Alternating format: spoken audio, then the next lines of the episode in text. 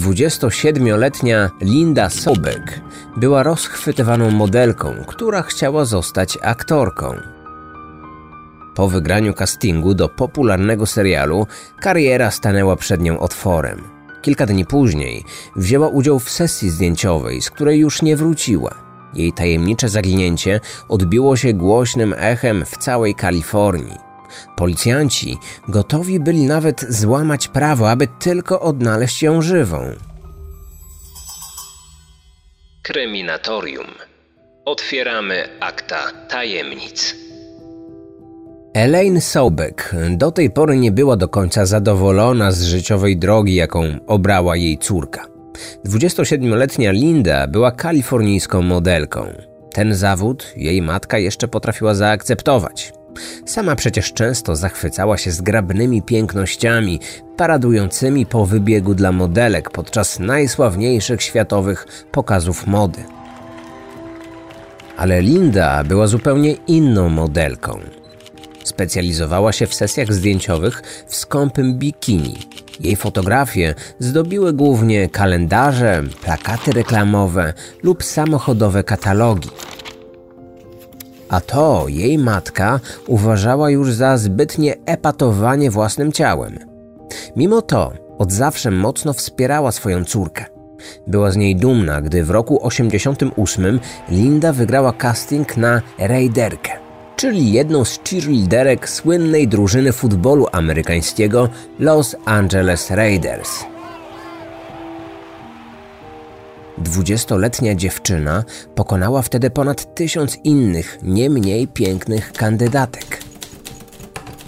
Jej zadanie polegało na prezentacji w przerwach meczów krótkich i dynamicznych układów tanecznych, mających dopingować cały zespół do walki. Otwarta i przyjacielska dziewczyna szybko stała się jedną z najpopularniejszych członkiń grupy. Nawet po swoim odejściu utrzymywała bliskie kontakty z wieloma koleżankami, które wtedy poznała. Po zakończeniu swojej przygody w świecie sportu, Linda została modelką. Jej uroda i wdzięk sprawiały, że nie narzekała na brak zleceń. Ona sama traktowała kolejne sesje wyłącznie jako wstęp do kariery w Hollywood. Wszyscy, którzy ją znali, podkreślali, że wyróżniała się swoim podejściem do życia. Ta rozsądna i odpowiedzialna dziewczyna mieszkała w Hermosa Beach, niedaleko Los Angeles, w wynajętym domku razem z trzema współlokatorkami. Nie chodziła na imprezy i nie randkowała. Nawet nie piła alkoholu. Dodatkowo nie romansowała z fotografami w celu zdobycia lepszych zleceń, co w świecie kalifornijskich modelek uchodziło wręcz za wadę i poważną przeszkodę na drodze do osiągnięcia sukcesu. Była inna niż pozostałe modelki. Jej matka to wiedziała, a mimo to kobiecie trudno było zrozumieć sposób, w jaki jej córka próbowała osiągnąć szczyt. Sytuacja zmieniła się w połowie roku 95. Wtedy Linda postanowiła jeszcze bardziej przyspieszyć swoją karierę. Aby tego dokonać, postanowiła zostać aktorką. Nie chciała jednak dostać roli po znajomości lub, jak to się czasem mówi, przez łóżko. Zamiast tego każdego dnia przeglądała w prasie ogłoszenia o organizowanych castingach.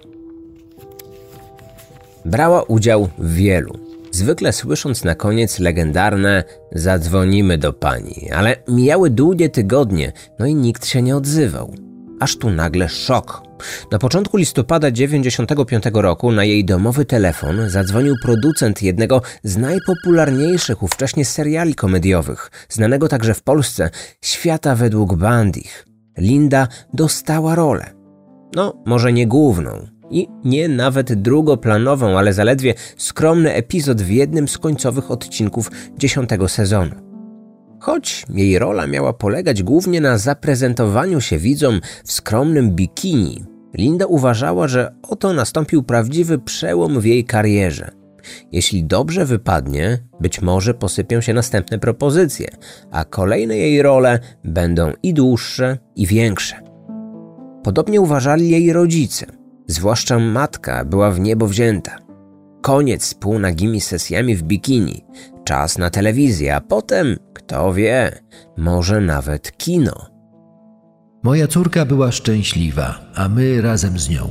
Po wygraniu castingu została poproszona o przybycie w czwartek 16 listopada do siedziby producenta serialu. W tym dniu miała się odbyć przymiarka kostiumów do odcinka z jej udziałem, który miał być kręcony tuż po nowym roku. Z tej okazji musieliśmy zorganizować rodzinnego grilla w pierwszy weekend po tym ważnym dla niej wydarzeniu. Ważne dla nich chwile celebrowali przy pieczonych stekach, hot dogach i niskoalkoholowym piwie. A wkroczenie ich córki do świata telewizji do takich chwil z całą pewnością się zaliczało. Tego weekendu najbardziej nie mogła doczekać się jej matka. W czwartek rano udała się na zakupy. Po powrocie do domu postanowiła zadzwonić do Lindy i jeszcze raz omówić z nią przygotowania do rodzinnej imprezy. Ich rozmowa nie trwała jednak zbyt długo. Po zaledwie kilku minutach Linda nagle ją przerwała. Oznajmiła, że musi kończyć, bo spóźni się na umówioną sesję zdjęciową. Później czekały ją jeszcze dwa inne zlecenia oraz tak bardzo wyczekiwana przymiarka kostiumu do serialu. Zanim się rozłączyła, obiecała matce, że zadzwoni wieczorem, gdy wróci do domu. Wtedy dokończą planowanie weekendowej imprezy. No i oczywiście opowie o swoich wrażeniach z wizyty w studiu filmowym. Kobieta czekała na telefon do późna, ale Linda nie zadzwoniła. Choć była nieco zaniepokojona, mąż próbował tłumaczyć, że nie ma powodów do obaw. Na pewno przymiarki się opóźniły, a ich córka wróciła do domu zmęczona. Położyła się spać i zadzwoni rano. Jednak w piątkowy poranek telefon wciąż milczał. Zadzwoniła więc Elaine. W słuchawce usłyszała głos swojej córki, informujące, że jest jedenasta w czwartek, a ona aż do wieczora nie będzie miała dostępu do telefonu. I że oczywiście oddzwoni, jak tylko będzie mogła. Modelka codziennie tuż przed wyjściem nagrywała nowe powitanie na swojej poczcie głosowej. Informowała w nim, która aktualnie jest godzina i jaki dzień tygodnia. Podawała również przybliżoną porę jej powrotu do domu. Na koniec obowiązkowo dziękowała za telefon i przepraszała, że nie może odebrać. Dziwne. To była pierwsza myśl zaskoczonej matki. Linda zawsze informowała ją o wszystkich swoich planach, o każdej nieoczekiwanej zmianie. Tymczasem nie powiedziała matce o tym, że nie będzie jej także w piątek rano. Co więcej, nie uaktualniła nawet nagrania na swojej poczcie głosowej. Czyżby zwyczajnie o tym zapomniała? Matka wiedziała, że to niemożliwe. Linda nigdy o niczym nie zapominała. Dużo bardziej prawdopodobne wydawało się to, że po prostu nie mogła tego zrobić, bo od poprzedniego dnia nie było jej w domu. Rodzina natychmiast zawiadomiła policję. Funkcjonariusze w pierwszej kolejności przesłuchali trzy współlokatorki Lindy. Kobiety zgodnie stwierdziły, że 27-latka jeszcze nigdy nie spędziła nocy poza domem, bez wcześniejszego uprzedzenia ich o tym fakcie. Co więcej, współlokatorki były wręcz przekonane, że ich koleżanka została przez kogoś uprowadzona. Dodatkowo zwróciły uwagę policjantów na tajemniczy udział Lindy w sesji zdjęciowej, na którą bardzo się spieszyła, a o której nic im wcześniej nie powiedziała. To było dziwne, bo do tej pory kobiety mówiły sobie o wszystkich swoich planach. Już pierwsze chwile naszego śledztwa zdawały się potwierdzać najgorsze obawy. Linda nie wzięła udziału w dwóch popołudniowych sesjach, a co najważniejsze, nie pojawiła się również na przymiarkach kostiumu. Po rozmowie z jej bliskimi byliśmy już pewni, że ona sama nigdy by z nich dobrowolnie nie zrezygnowała. Wtedy zapaliła się nam czerwona lampka – Zdarzył się wypadek, czy została porwana? Sprawdzono wszystkie możliwe szpitale. Nic, żadnych śladów. Próbowano ustalić jakiekolwiek szczegóły związane z pierwszą sesją, o której bliscy zaginionej nic nie wiedzieli. Nie udało im się to, więc otwarte pozostawało pytanie, czy Linda w ogóle wzięła w niej udział. Jej rodzina i przyjaciele przez cały weekend prowadzili swoje własne poszukiwania. Rozwiesili ponad 53 tysiące plakatów. Zrobili także zbiórkę pieniędzy, po której zaoferowali 20 tysięcy dolarów nagrody za odnalezienie kobiety. W poniedziałek o tej sprawie napisały kalifornijskie dzienniki, a lokalne telewizje opublikowały komunikat o zaginionej, podając jej rysopis. Poszukiwana jest biała kobieta. Wzrost 163 cm, waga 47 kg. Oczy niebieskie, włosy blond sięgające do ramion.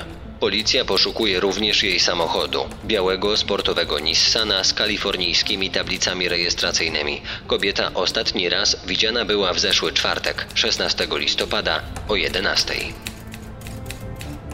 Ten komunikat obejrzał w telewizji jeden z pracowników ekipy remontującej drogę na terenie Lasu Państwowego Angeles. Zaprezentowane zdjęcie zaginionej wydało mu się znajome. Nagle zerwał się na równe nogi i wybiegł z domu prosto na podjazd. Otworzył swój samochód i z jego schowka wyjął plik zdjęć. Znalazł je trzy dni wcześniej w rowie przy drodze, na której pracował. Zatrzymał je dla siebie, bo spodobała mu się przedstawiona na nich uśmiechnięta blondynka. Na niektórych była sama, na innych z jakimiś ludźmi. Mogli to być jej przyjaciele albo rodzina. Mężczyzna nie zawracał sobie tym głowy i szybko zapomniał o swoim znalezisku.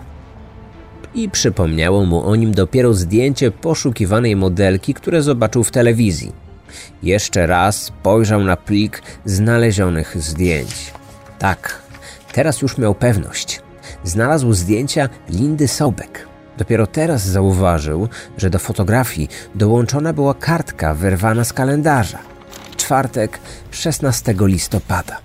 To był dzień, w którym, jak informował telewizyjny komunikat, zaginiona widziana była po raz ostatni. Mężczyzna postanowił natychmiast powiadomić o tym policję. Funkcjonariuszy bardziej od zdjęć zainteresowała ta wspomniana kartka z kalendarza. Zawierała odręcznie zapisany adres gdzieś w zachodnim Hollywood. Po sprawdzeniu okazało się, że dom wynajmuje 37-letni fotograf Charles Radban. Współlokatorki twierdziły, że niektóre z odnalezionych fotografii były tymi, które Linda zawsze zabierała ze sobą na spotkanie z potencjalnymi zleceniodawcami. To był trop, jakiego potrzebowaliśmy. Przypuszczaliśmy, że ten fotograf może mieć związek z tajemniczą sesją, o której do tej pory nic nie wiedzieliśmy. Jeśli tak faktycznie było, mógł być ostatnią osobą, która spotkała się z zaginioną kobietą przed jej zaginięciem. To oczywiście nie uczyniło z niego jeszcze osoby podejrzanej, ale postanowiliśmy pojechać pod zapisany na kartce adres, żeby to sprawdzić.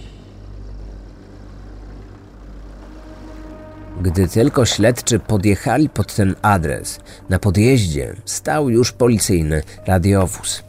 Dwóch funkcjonariuszy prowadziło w jego stronę skutego Charlesa.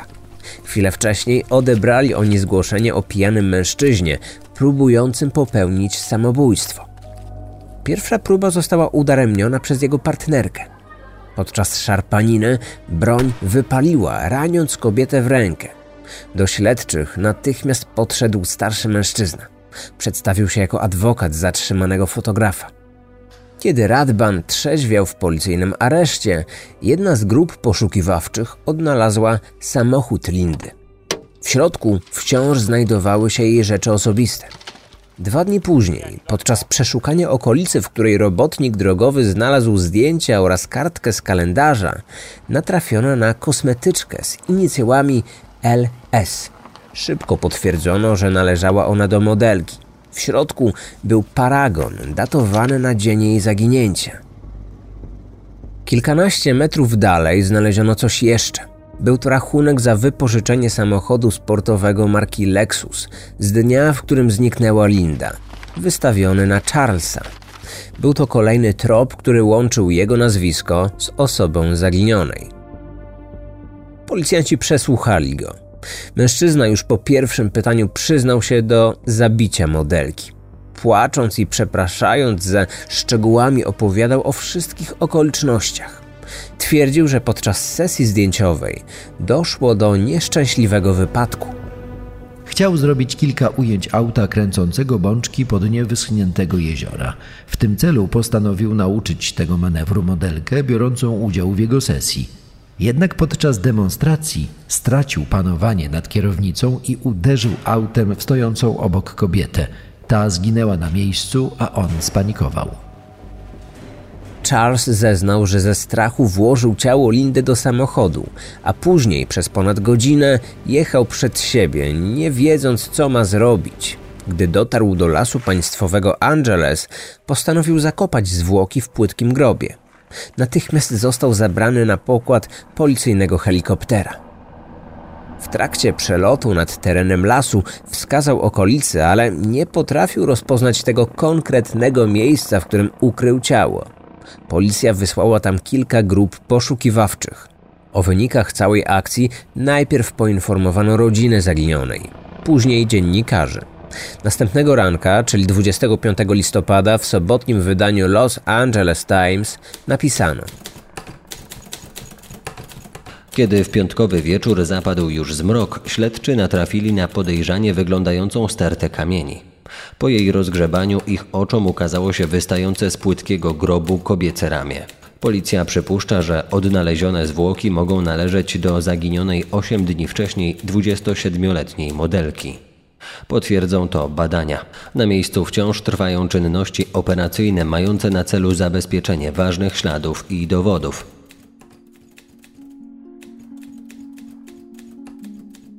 Następnego dnia potwierdzono, że odnaleziono ciało Lindy. Już pierwsze badania zwłok sprawiły, że śledczy zaczęli wątpić w wersję wydarzeń opowiedzianą przez fotografa. Ciało nie miało obrażeń typowych dla potrącenia samochodem. Żadna kość nie została złamana. Nie znaleziono większych siniaków i obtarć. Szczegółowa sekcja potwierdziła obawy śledczych. 27-latka została uduszona. Przed śmiercią sprawca zgwałcił ją za pomocą lufy rewolweru. Charles został aresztowany pod zarzutem dokonania gwałtu ze szczególnym okrucieństwem oraz morderstwa z premedytacją. Nie przyznał się do winy. Wciąż uparcie twierdził, że doszło do nieszczęśliwego wypadku. Trochę jednak zmienił swoją wersję. Mówił, że podczas sesji fotograficznej, będąca pod wpływem alkoholu Linda, uwiodła go, że doszło między nimi do dobrowolnego stosunku, w trakcie którego to modelka poprosiła go o wykorzystanie rewolweru. Gdy było już po wszystkim, oboje wzięli się do pracy. I dopiero wtedy, podczas tej demonstracji kręcenia bączków autem, fotograf potrącił modelkę. Nie zabił, a jedynie zranił. Po wypadku Charles ułożył ją na tylnym siedzeniu Lexusa. Nagle kobieta zaczęła być agresywna. Biła go i kopała. On próbował ją uspokoić. Przycisnął jej twarz do oparcia. Dopiero po chwili zorientował się, że uczynił to zbyt mocno. Tym sposobem niechcący udusił Lindę. Tymczasem śledztwo trwało nadal. Wkrótce zaczęły wychodzić na światło dzienne kolejne obciążające fotografa fakty. 15 lat wcześniej został on oskarżony o seksualne wykorzystanie modelki, z którą pracował. Sąd go wtedy co prawda uniewinnił, ale policjanci dotarli do kilku innych kobiet, które twierdziły, że są jego byłymi ofiarami. Okazało się także, że w środowisku modelek miał bardzo złą reputację. Wiele dziewczyn odmawiało pracy z nim, ponieważ często składał im niedwuznaczne propozycje seksualne. Również sama sesja z Lindą budziła nasze wątpliwości. Oskarżony twierdził, że wykonywał zlecenie dla jednego z magazynów motoryzacyjnych. Jego wydawca potwierdził to, ale jednocześnie zapewnił, że magazyn nigdy nie wykorzystywał w swoich sesjach modelek. Fotografowano wyłącznie auta, więc Linda nie powinna w ogóle brać w niej udziału. Śledczy postanowili przyjrzeć się tajemniczym i niewyjaśnionym sprawom zaginięć innych modelek sprzed lat. Okazało się wtedy, że okoliczności zaginięcia Lindy były łudząco podobne do przypadku z roku 92. Wtedy to dwudziestoletnia Kimberly z Los Angeles zniknęła tuż po tym, jak oznajmiła znajomym, że jedzie na niezaplanowaną wcześniej sesję zdjęciową. Jej ciało zostało odnalezione rok później w lesie państwowym Angeles, zaledwie kilkaset metrów od miejsca, w którym Charles zakopał zwłoki Lindy. 24-letnia studentka Kim, 27-letnia Jill 24-letnia Christine, 30-letnia Marie. One wszystkie na przestrzeni kilku lat udały się na sesję zdjęciową i już z niej nie wróciły. Jedne zostały odnalezione po kilku dniach, inne po kilku miesiącach.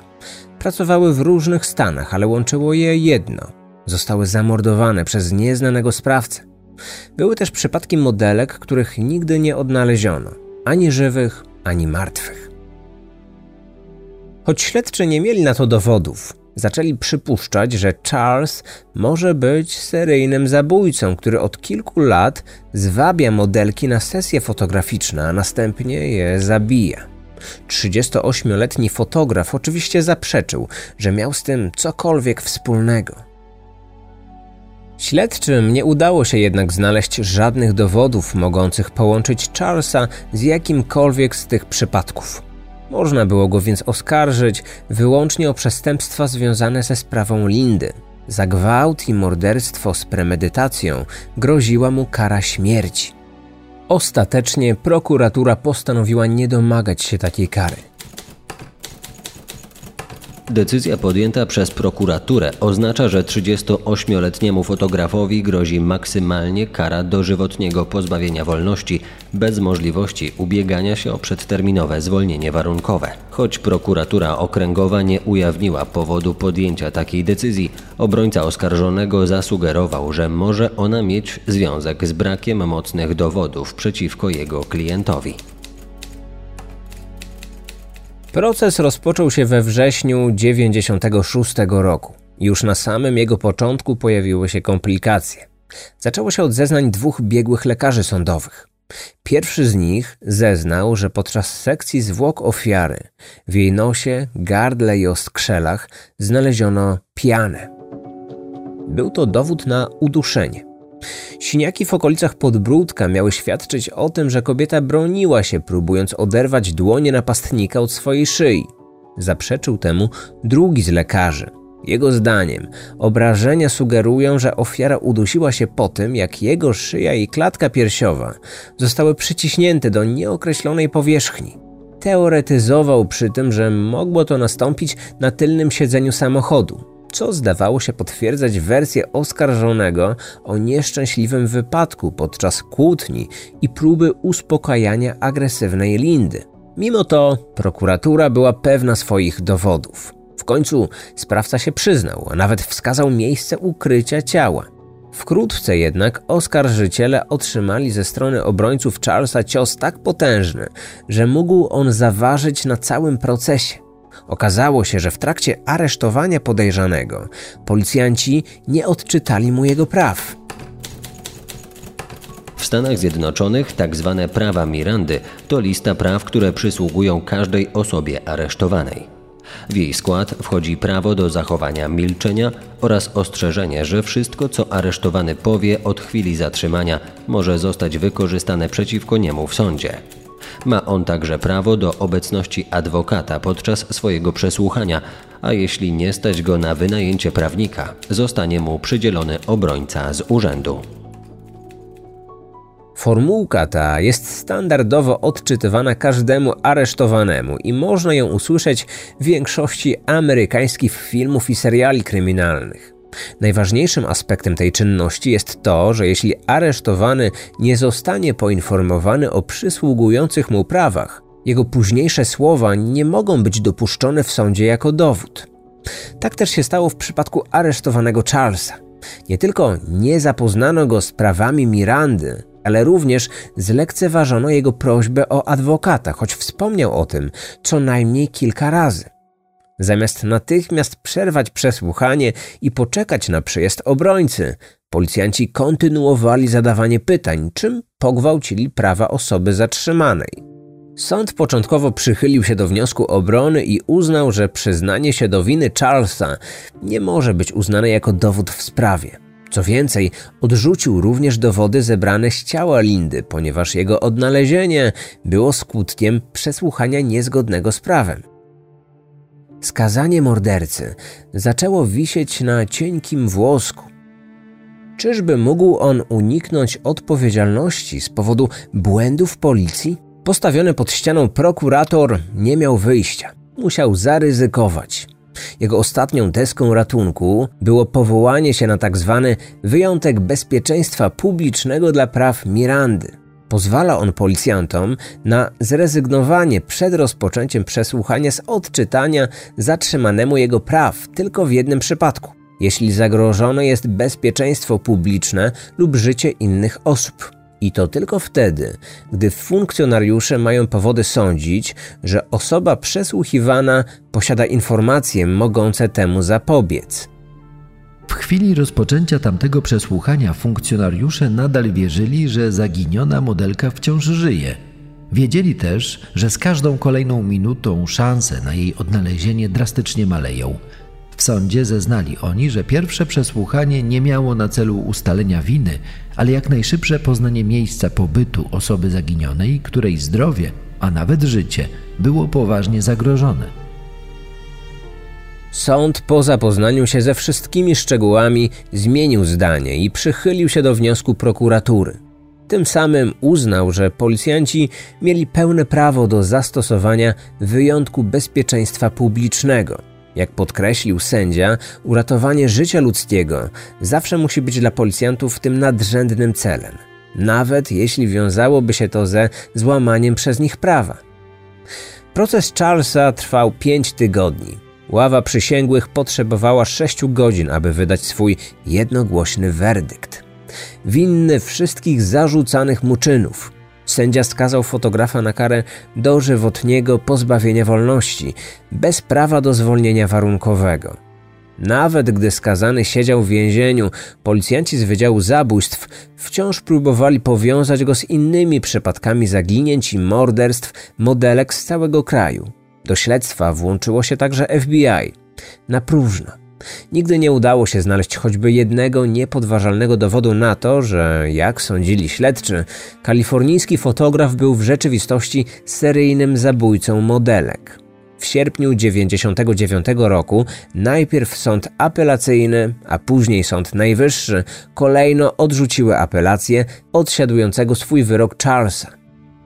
Dziś 65-letni morderca wciąż przebywa w kalifornijskim więzieniu na terenie hrabstwa San Bernardino i nadal twierdzi, że śmierć Lindy była tylko nieszczęśliwym wypadkiem. Odcinek powstał na podstawie książek Jacka Nerada i Clifforda Lindekera oraz serii artykułów prasowych opublikowanych w dzienniku Los Angeles Times w latach 1995-99.